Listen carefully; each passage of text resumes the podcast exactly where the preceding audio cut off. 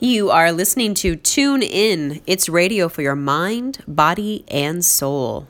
Welcome to the show today, and uh, welcome to the sound of my voice. Today, I'd like to ask you a little koan to start with, a little something for you to contemplate, a quick little question. What does kumbaya mean to you? I'm your host, Kealah Parkinson, and today we are going to be talking about that question What is kumbaya? We don't have any guests scheduled today. We're having another little appointment with the Coach Kiki blog. And at the end of the show, uh, I will read to you a sneak preview post of something that has not gone up yet, but will be up in a couple of weeks uh, at the max, hopefully. And uh, that is a little piece called In Defense of Kumbaya.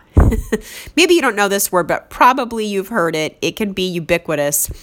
And a lot of people know it can be sort of shorthand for a Pollyanna vision, you know, of just like the hippie love fest, the stereotype of holding hands and singing kumbaya. And, uh, you know, if you have never participated in that act yourself, then it remains a stereotype. But if you have, you might have some different thoughts about that. So I'm going to share some different thoughts I have about that at the end of our show.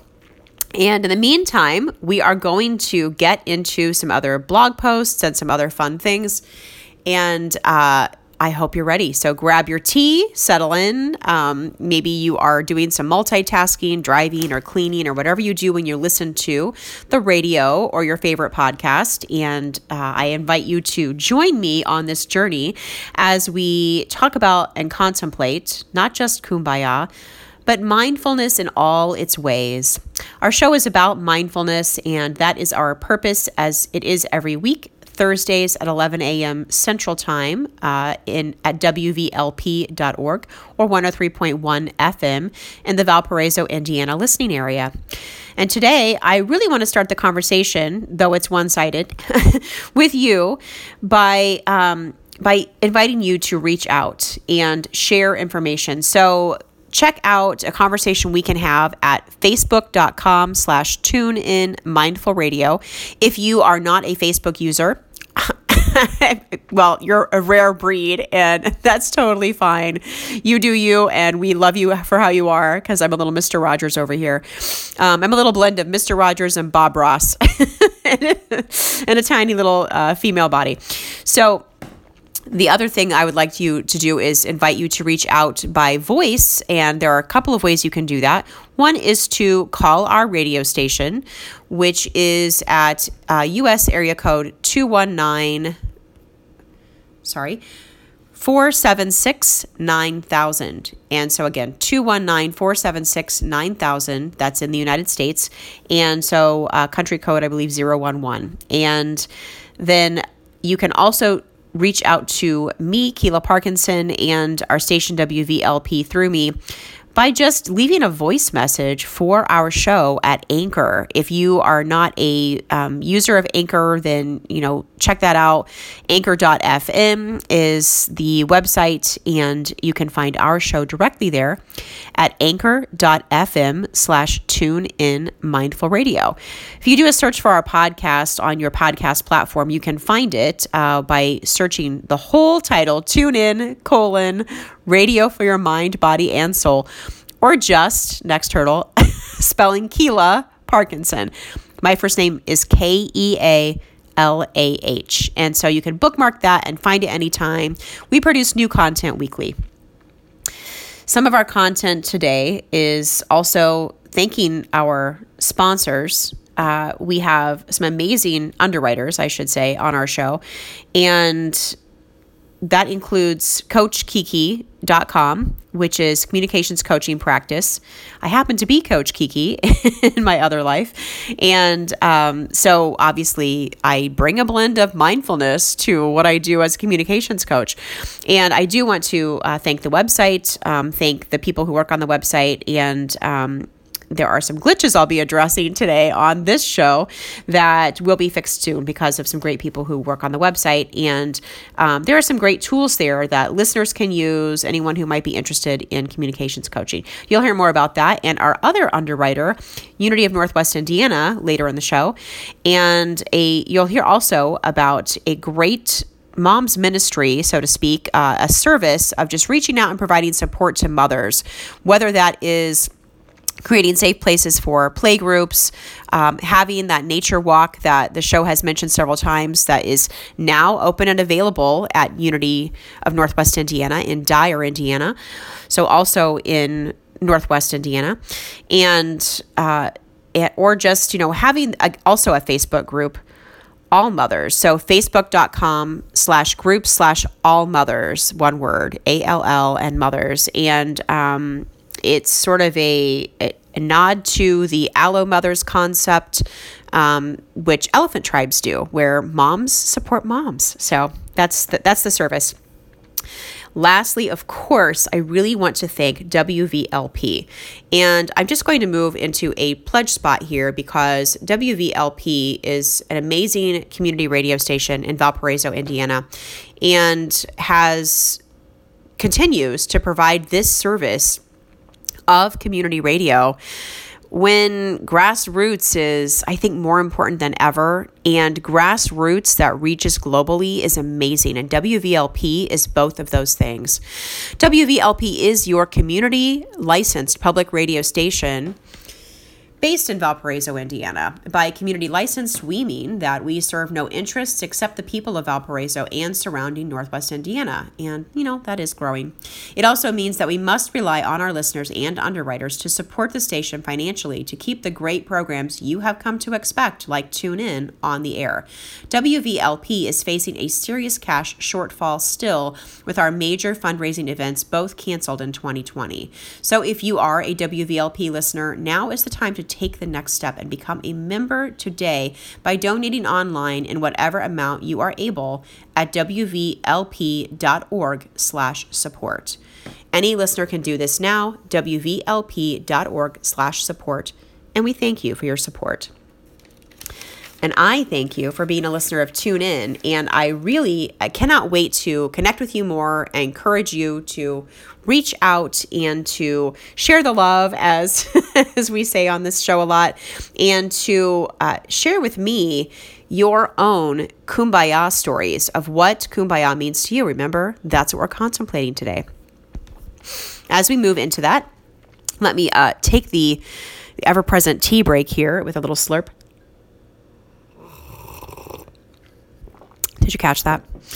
And uh, and I allow you to join me again. So settle in, and um, here we go. I'm going to read you a couple of more posts from the Coach Kiki blog, and as promised, then at the end, a sneak preview of a long post, which is actually the precursor and probably the entry to a intro to a book that is forthcoming. So, it, and it will be called In Defense of Kumbaya. But to start with, we are going to look again at the 60 days of mini mindfulness, and uh, we're going to read one post from day eight titled, Let Me Teach You a Coaching Tool. One quick mini mindfulness trick. Over the last two weeks, I've been invited to speak at two different events aimed at busy women looking to de stress. Each time, I took about 15 minutes to address the crowd, walking them through the dreaded fight or flight experience that stress puts our bodies through. People share that they feel the stress at different places in their bodies. At last night's Girls' Night Out event, for example, capitalized, one woman shared that she felt it as a tightness in her chest, while another said it lived in her stomach. They call the emotion they equate with stress different things too, from fear to sadness to worry to anger. Last night, one participant said she was actually overly excited and causing herself stress from happiness. Then there are the thoughts that come up in stressful moments, whether they manifest as negative self talk or unrealistic blaming of another person. Our thoughts often take on exaggerations when we're stressed, sounding like, I never get this right, or he always does this to me on purpose. Fight or flight affects us in many ways at once. Our bodies, brains, moods, and thinking all get attacked by the stress chemicals like cortisol and adrenaline that help us survive truly life threatening situations. But these autonomic responses become liabilities when we actually need to think our way through to the other side.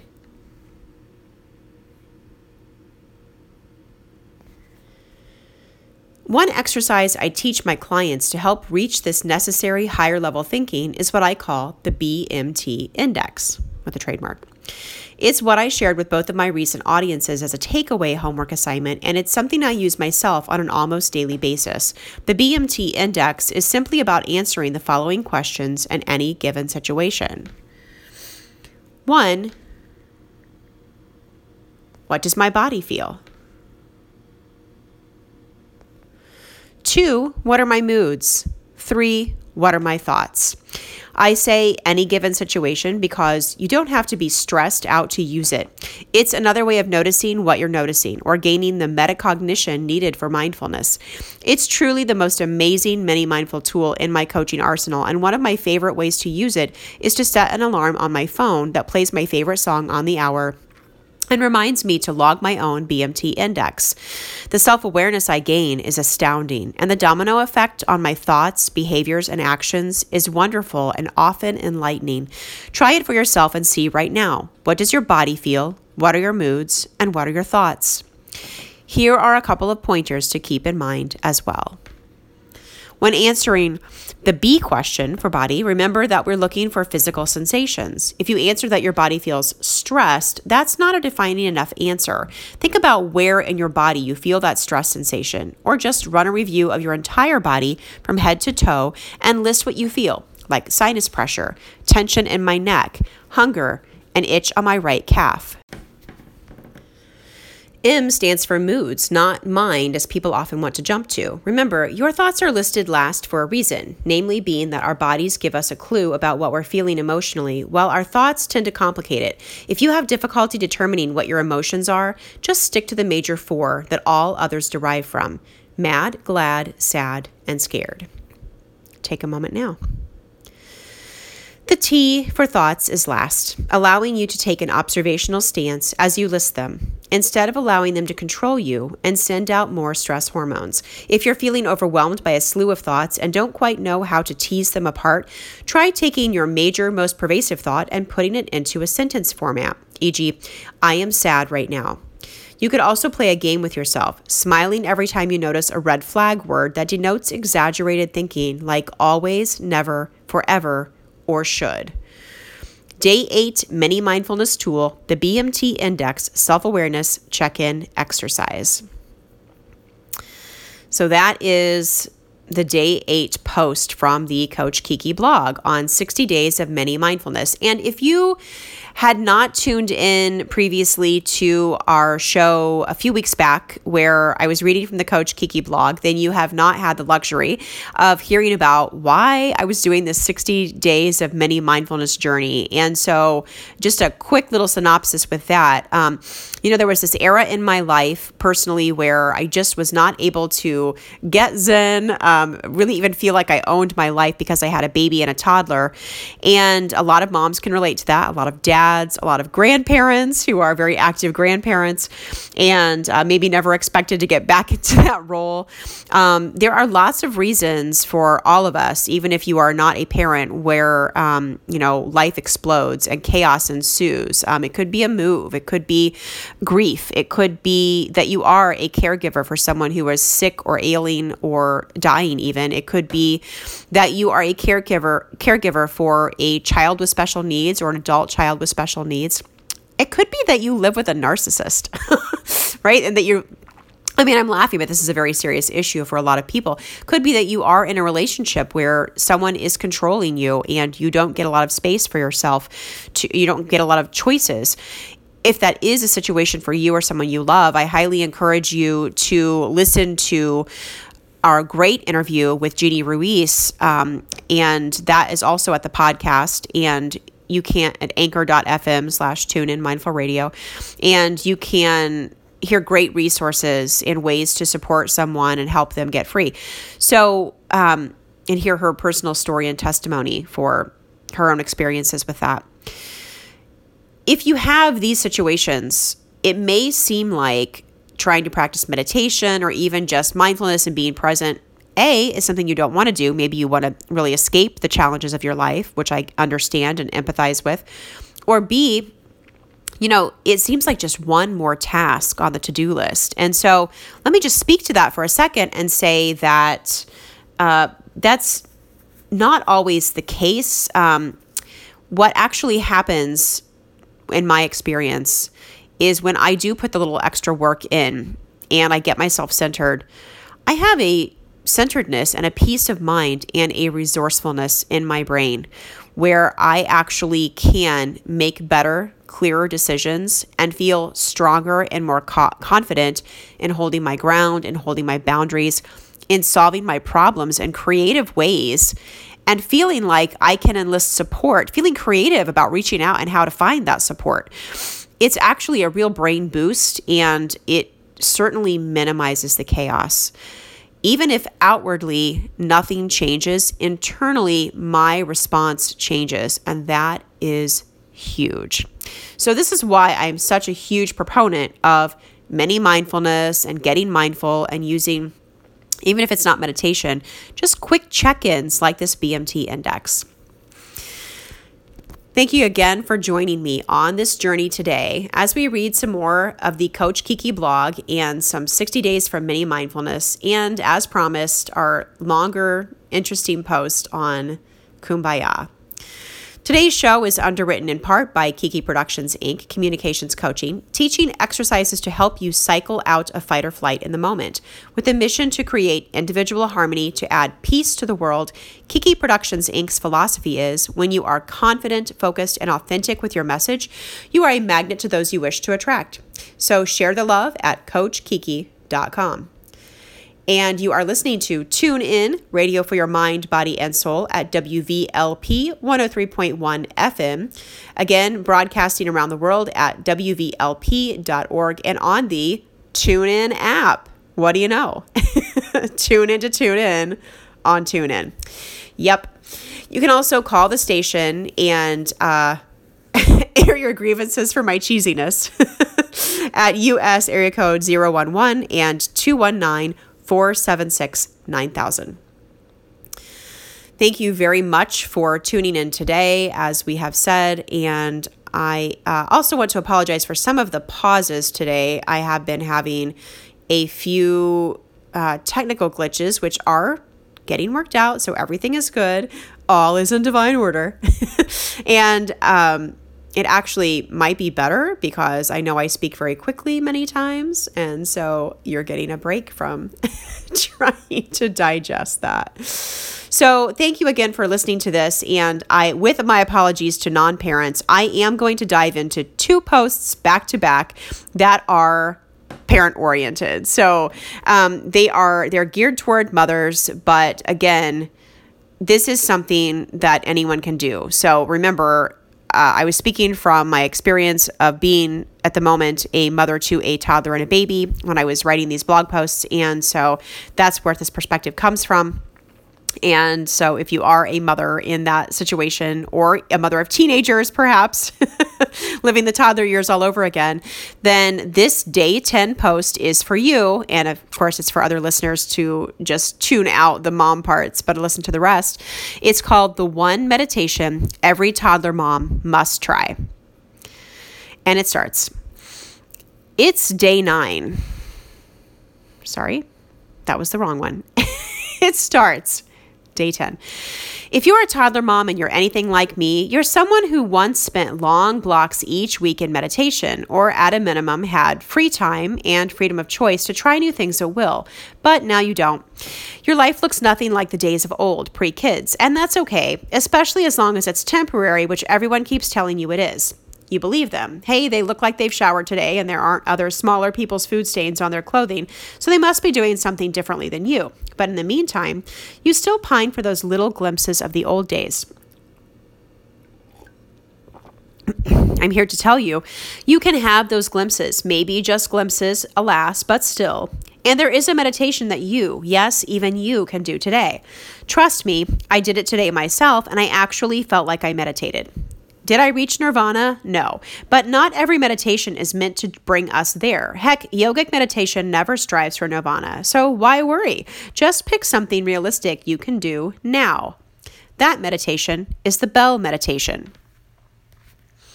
I don't recall exactly where I first learned of the bell med- meditation, John Kabat-Zinn maybe, but I know I first used it at night. You see, bedtime meditation often put me to sleep. Sometimes that was actually the point of the exercise, but I went through a phase where I really wanted to reach a truly mindful state before going to bed to help me set my intentions for the next day.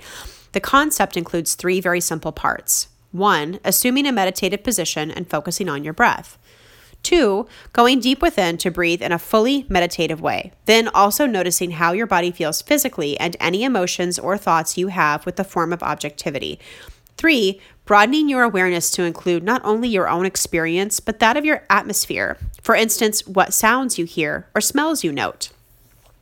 I call it the bell meditation, but I admit it's really more of an hourglass shape, narrowing your focus internally before bringing it out again in full. For more than a year now, I have been a firm believer that the days of meditation were definitively on hold for me, hence my 60 days of mini mindfulness journey as an effort to put a little peace in my life moment to moment. But as I become more mindful, I'm starting to feel brave enough to venture out to that old territory of actual meditation the Bell meditation, with its simplistic template and clearly defined start point and end point, seemed perfect. And so today, I stole one moment to myself when I thought no one in my family was really paying attention. Wouldn't really miss my presence's absence, and I honest to God meditated. Here's how it went down. We were sitting in the minivan, my two little ones and I, waiting for my husband to feed our cats and lock up the house before we headed out for an extended family get together. I was touching up my makeup in the car's visor mirror when it hit me. This is the time. I closed the visor, capped my lipstick, and put it away in my bag, and then put my hands in my lap and closed my eyes. I took an in breath and simply concentrated on my breathing. I breathed normally for a few breaths, then slowly began to elongate those deep pulls in and long exhalations. I went within. For me, this involves an automatic, almost reflexive eye roll up to my third eye. In other words, I look upward at the spot between my two eyebrows. I also breathe even more deeply and focus on the images behind my closed eyelids, whatever those may be. Today, I sort of glossed over this inward curve of the hourglass or bell and simply focused on my breathing, but forgot about what I was feeling and thinking, although I did br- briefly notice myself noticing that I had thoughts. I quickly went on to the third and final section of the meditation total awareness. I felt it peace wash over me. Not only was it a peace born of meditative practice, but it was also a relief at being able to include my two kids in this meditation. I had permission to focus on their sounds and energy instead of working to block them out or detach from them. And amazingly, I did detach. I felt myself smiling softly as I also shifted comfortably, almost automatically, to find an even more fully relaxed position in my car's driver's seat. I'm not sure how long my meditation lasted, perhaps two minutes, possibly five. It wasn't long, but it was. And it has made me believe that even I, toddler and baby mommy that I am, can meditate. The Day 10 mini mindfulness tool is the Bell Meditation. Read more about its ever evolved cousin, the three minute breathing space, and, the, and it's linked in the article, now used in a newer type of therapy known as mindfulness based cognitive therapy. And so that is the day 10 post, the one meditation every toddler mom must try. when we come back from our next break, I will read you day 11, which is the real meditation every toddler mom must try. Listeners, you are listening to Tune In Radio for Your Mind, Body, and Soul, and I am your host, Kealah Parkinson. We are broadcasting from WVLP 103.1 FM in Valparaiso, Indiana, and streaming live around the world at WVLP.org.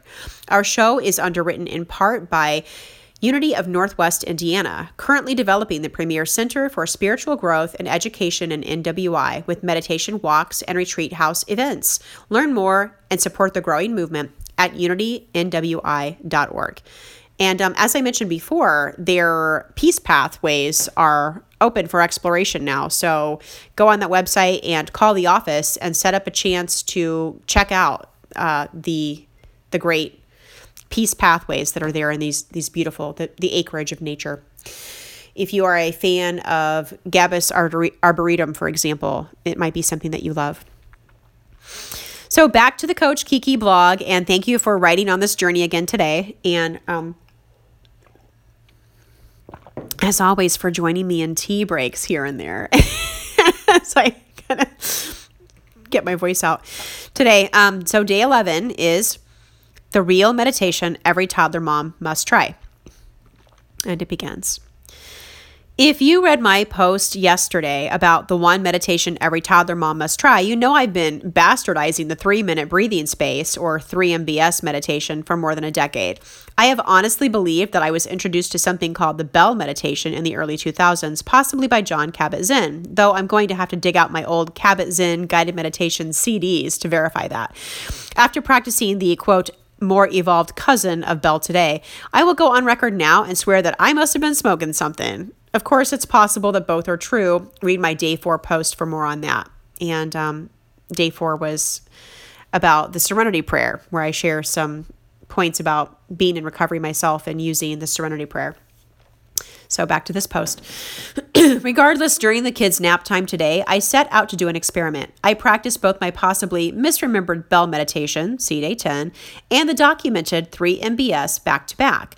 One made me feel good about myself. The other, guess which one, made me feel completely centered and level. Could 3 MBS have had the advantage since I practiced it second and was already feeling the benefits of mindfulness? Yes, that's true. But what I think really happened was that I did a mindfulness based cognitive therapy practice that has documented benefits, and I felt the results. Excuse me. Once again, I meditated in the minivan. I'm beginning to think I should rename this blog Minivan Mindful. I felt the same kind of relief I'd felt yesterday with the Bell meditation. Yay, I can actually listen to my kids while I'm meditating. then I settled in for 3 MBS. I set a timer on my phone using chimes for the alarm indicator. I would have preferred a lightly dinging bell, but it wasn't an option. I assumed the posture I always assume when meditating with my hands in my lap, palms down. I did the self check in scan, an inverted BMT index, C day 8's post, and tripped myself up a bit with the order due to habit. I smiled and noticed this too. Then I concentrated on my breathing. My cell phone kept vibrating, and I had to work hard to focus on my breath over the sound. I started to notice myself noticing that when I remembered this part of the exercise was for internal focus. So I refocused, choosing to concentrate on the tip of my nose and the heat and cool of my breathing. This worked wonders. Soon it was time to move on to awareness. and I let myself start contemplating all those thoughts and sounds and sensations I'd blocked out during my breathwork focus.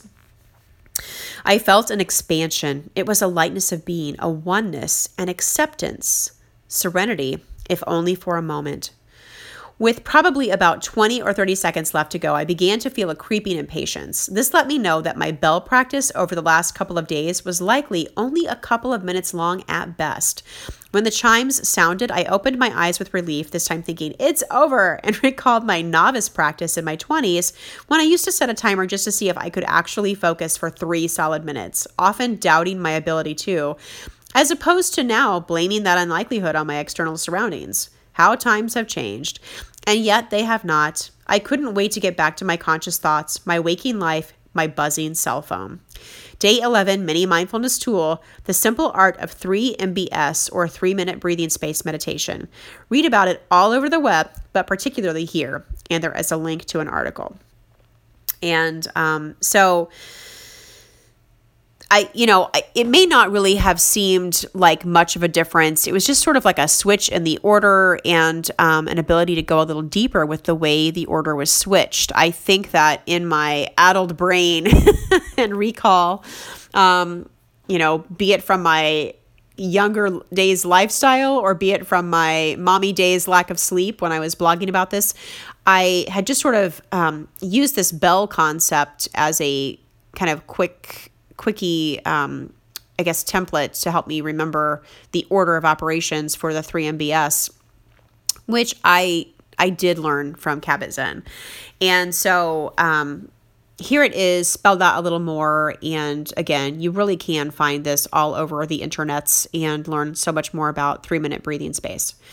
So, uh, those are the two mom blog posts that I promised and apologized for to non parents. And um, then uh, I want to also share something that will serve as a bit of a segue into our as promised kumbaya stories.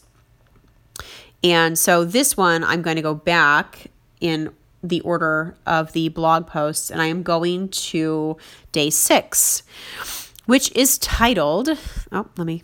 I have to click another link to load it here. Going back to day six on the CoachKiki.com blog, and it is called Find Your People, Find Your Bliss, or Human Connection.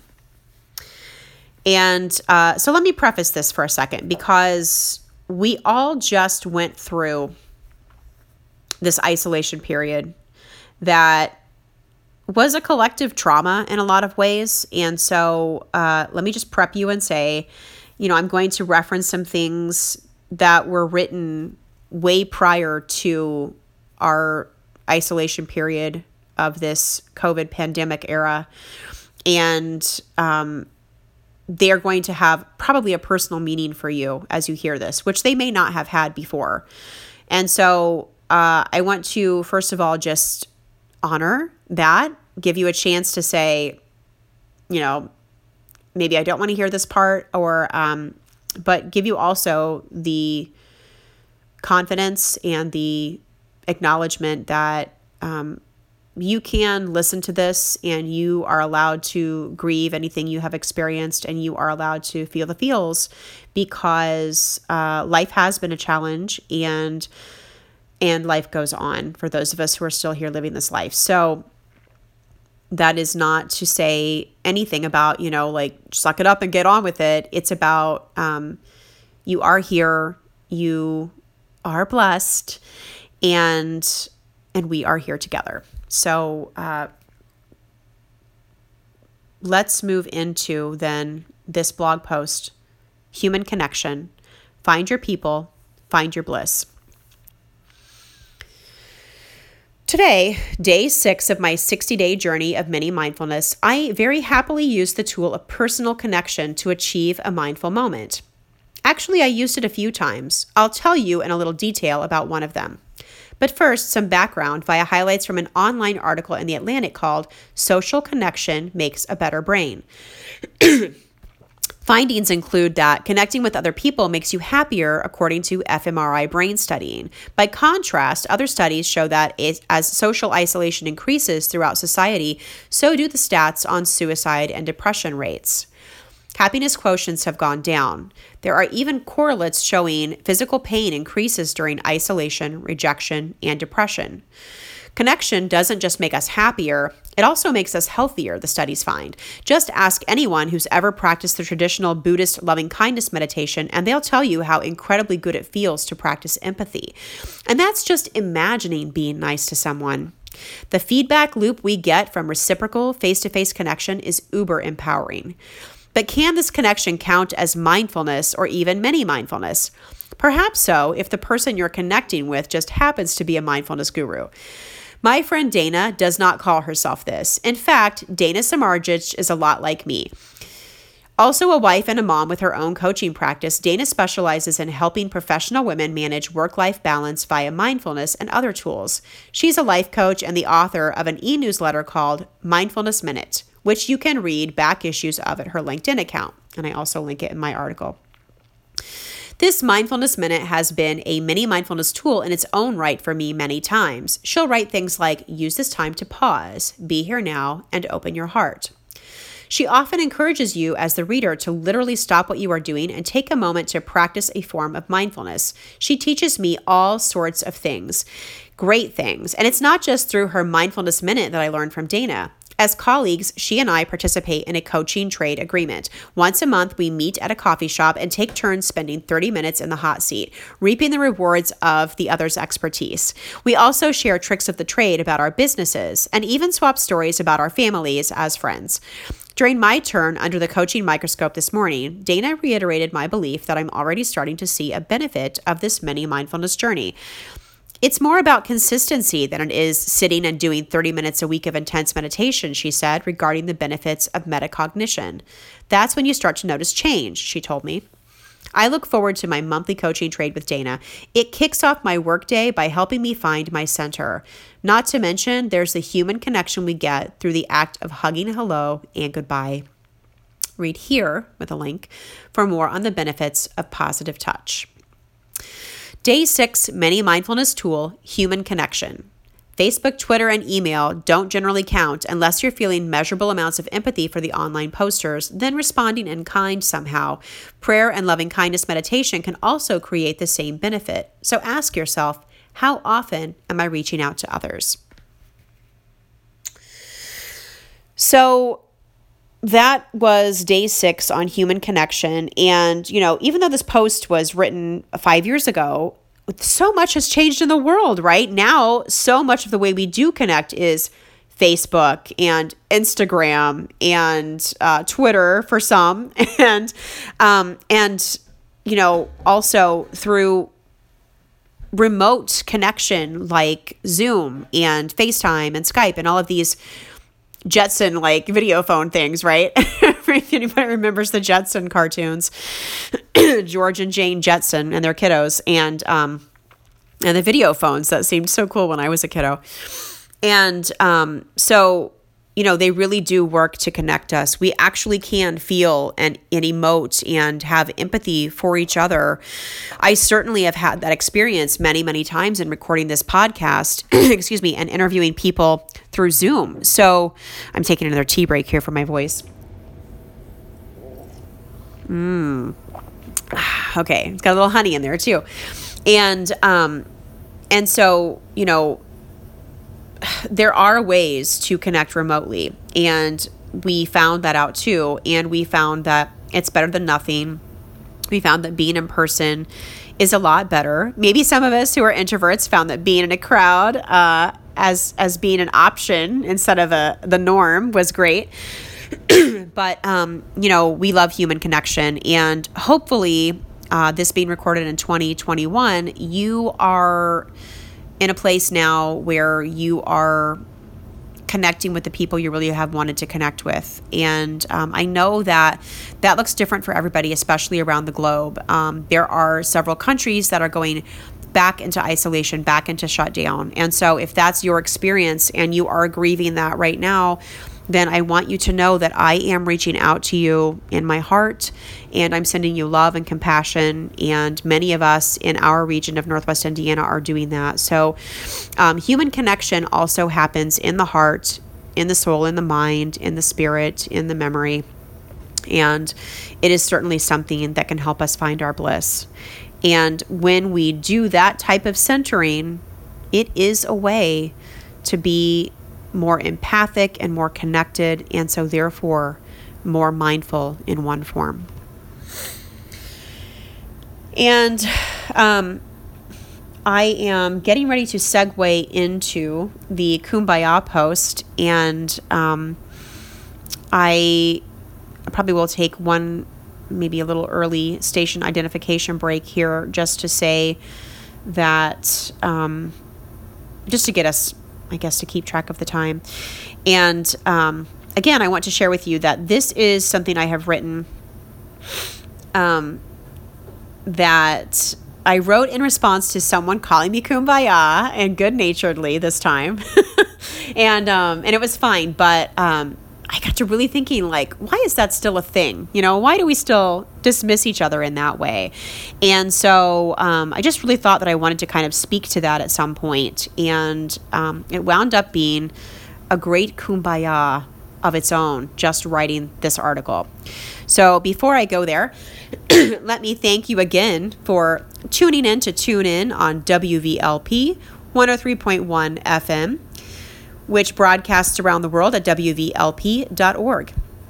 And I'd also like to let you know that our show is underwritten in part by Kiki Productions Inc. Communications Coaching, which you can find at CoachKiki.com. And you can also find these blog posts there. And also by Unity of Northwest Indiana, which is unitynwi.org. So now we're going to get into the thing you've been waiting for, perhaps.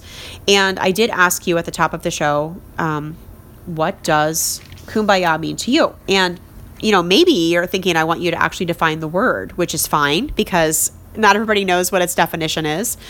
Um, and so, well, this article speaks to that a little bit as well. And um, as you're listening to it, you may be thinking about what it means to you in a different way. You may have your own, as I'm calling them now, kumbaya stories. And so, think about those. And if you have something that it's on your heart to share, then I encourage you to reach out and connect and share your kumbaya stories either with people that you know and you love and you respect in your family and your friend set in your community um, maybe someone that you're learning to trust and get vulnerable with or um, you know share it here as well reach out i've been giving the station phone number and so reach out and share your kumbaya stories there reach out and share them on our facebook page facebook.com slash tune in mindful radio. Leave me a voicemail message on Anchor. I am Kealah Parkinson, and you can find me in a lot of places. And, um, you know, just reach out and share your kumbaya stories because the more we connect, the more we grow. Okay, one more tea break. Take a sip with me here. And here is our article titled in defense of kumbaya. It starts with a quote. That's just a lot of kumbaya. How many times have you heard that, or thought it, or even said it as a way to dismiss positivity for being, quote, unrealistic? As in, oh, why don't we all just hold hands and sing kumbaya, said while rolling eyes to the back of one's head. You can probably guess with my mala beads and loving kindness meditation habit and youthful days spent as a Christian church camp counselor that I've had such statements directed at me many times in my nearly five decades on the planet. It's been said to me and of me both derisively and good naturedly, but the point of such a sentence is always the same to dismiss love. I probably used to get worked up and offended in response when I was in my 20s, at least some of the time. But for years now, my inner and often outer response is a laughing smirk. You see, I know a secret. Kumbaya is not a song about skipping through the roses. With mysterious, much disputed roots as an American spiritual song, originating either in Africa or African American slave camps in the American South, or likely some combination of both ultimately, it was co opted in the 1920s and 30s by American folk singers, then reappropriated yet again by American youth camps, such as the scouting organizations and Christian youth groups, often by white American children and leaders. Hence my own exposure as a Girl Scout and camp goer in the early 1980s. But if you ever actually have joined hands with a group of people, some strangers, some friends, all souls on the same journey, regardless of race or origin, and sung the powerful, moving lyrics and the haunting tune to this deeply moving song, you know what it's like to transform grief, to honor and savor joy, to live deeply with quiet strength and determination through the face of all of life's trials and triumphs, even the final transmutation of death. The lyrics to Kumbaya, sometimes spelled without the H on the end, are simple but profoundly deep and rarely the same. Like all origin stories, be they myths, legends, fairy tales, or folk songs, this one is not static but ever changing. Different tribes and groups have interpreted and articulated these lyrics in myriad ways. I myself have sung many varying versions of it. In case you aren't familiar, here's a sampling Someone's laughing, Lord, kumbaya. Someone's singing, Lord, kumbaya. Someone's weeping, Lord, kumbaya. Oh Lord, kumbaya. The kumbaya part that may sound like gibberish to the uninitiated is either an African or Gullah phrasing for come by here, spoken perhaps like come by here, I can't say it right, by original singers. So the repeating refrain that somehow has a reputation for being some namby-pamby, wishy-washy utterance for simpletons who lack depth and logic is in truth a powerful, empowered plea that recognizes God in everything and all experiences, able to overcome through deeply profound acceptance and receipt. And perhaps that's the sticking point. Kumbaya, the song and the phrase, is about receipt. Its power, its strength is invisible. Not some show of force, but rather a deep, silent call to action. Kumbaya, as a song and a concept, is about calling forth a higher power and otherworldly cavalry of support that can assist in any situation at any moment and make a miracle. Some of the alternative lyrics exemplify this even better. Someone's praying, Lord. Someone's crying, Lord. Hear me singing, Lord. In the morning, Lord. Now I need you, Lord. Come by here.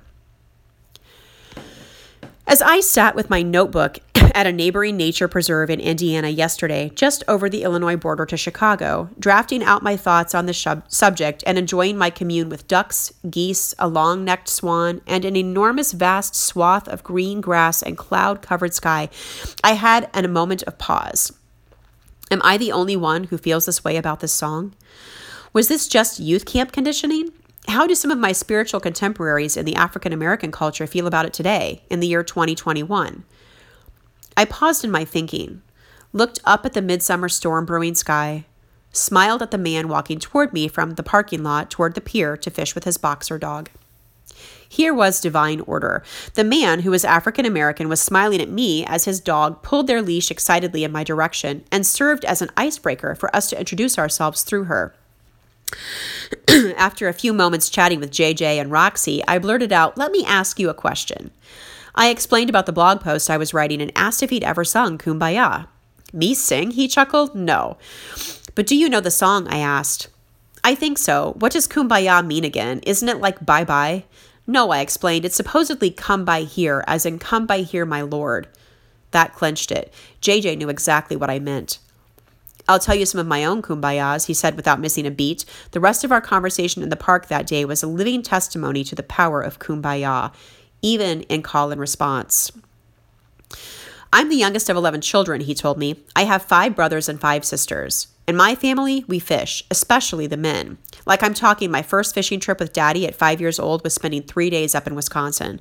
That morning, as we packed up to leave and said goodbye to mama, she started crying, like tears streaming down her face, crying. I'm like five years old and I'm thinking, what is wrong? Is something going to happen to me? He stopped his story and asked me directly, Now, why was she crying like that? I was already moved, pupils dilated, heart palpitating. Because her baby was becoming a man, I cried out. Then I chuckled at myself and explained to my newly acquainted soul friend, I have little boys. He smiled and nodded in fully complicit comprehension. Right. His life lessons continued. When I was 15, I started chasing a different kind of tail, if you know what I mean. Here he chuckled and winked, and I laughed as well. We're girls. right, right. Daddy invited me to a weekend fishing trip, but I told him I didn't want to go overnight, that I'd meet up with him in the morning. I swear I saw him wipe a tear out of the corner of his eye. Now, why was that? He asked me again. Because his baby was becoming a man, I repeated, nodding and smiling with recognition. Right, he smiled back again. JJ told me of some of his own kumbaya moments. Years spent in the Iraq War as a mechanic, fully aware he was part of what he dubbed a war machine, even as he got to know women and children in Saudi Arabia, where he was stationed both to protect them and inadvertently harm their families in his observation. The moment he stepped onto the plane and left that land, flying home to freedom, and then landed only to realize that the U.S. civilian life he'd longed to return to was marked by a complete preoccupation with the self and an almost total disregard for others, by stark contrast to his time spent in a military unit where, for instance, if he went to get a bottle of water for himself, he returned with six more to pass out to his compatriots and more personally, the roiling emotions of his divorce, where he was happy to bid goodbye, but mournful of the loss of what was. Roxy wagged and panted between us the entire time as we talked, petting her periodically, thanking her little doggy soul for bringing us together in such perfect timing was an- another sort of kumbaya, for me at least. I've had my own deeper moments too, just like JJ, just like you, my dear reader friend or listener. Not the least of these in my life was the moment someone kicked in the door to my apartment and rescued me from a pill overdose in an attempted suicide. All human lives are marked by these soul stamping moments of indelible change, even if they come quietly, even if we choose to deny them or write them off after the fact. Every life is marked by them, whether or not we honor the opportunity to transform ourselves and transform our fellow humans and kind by sharing these experiences. In her guest spot on my podcast, my soul friend Della shared a number of highly wowing examples. Her stories are most compelling in her own words, but here are my summaries of two that she shared. In her young adulthood, she accepted an invitation to a double blind date where she was set up with her friend's beau's relative. When he offered her to drive when he offered to drive her home, she felt safe enough to accept except that he then diverted to a motel.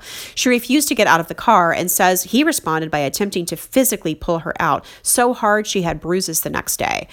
She scooted into the driver's side and clutched the steering wheel in efforts to escape him and anchor herself in the only safe refuge she knew in that moment. Internally, she cried out to her God, a soul deep plea for mercy. God, what can I say to make him stop? In her head. A calm knowing overcame her then, she shares in her retelling. All of a sudden, I started speaking and I told him, You don't want to do this. This isn't you.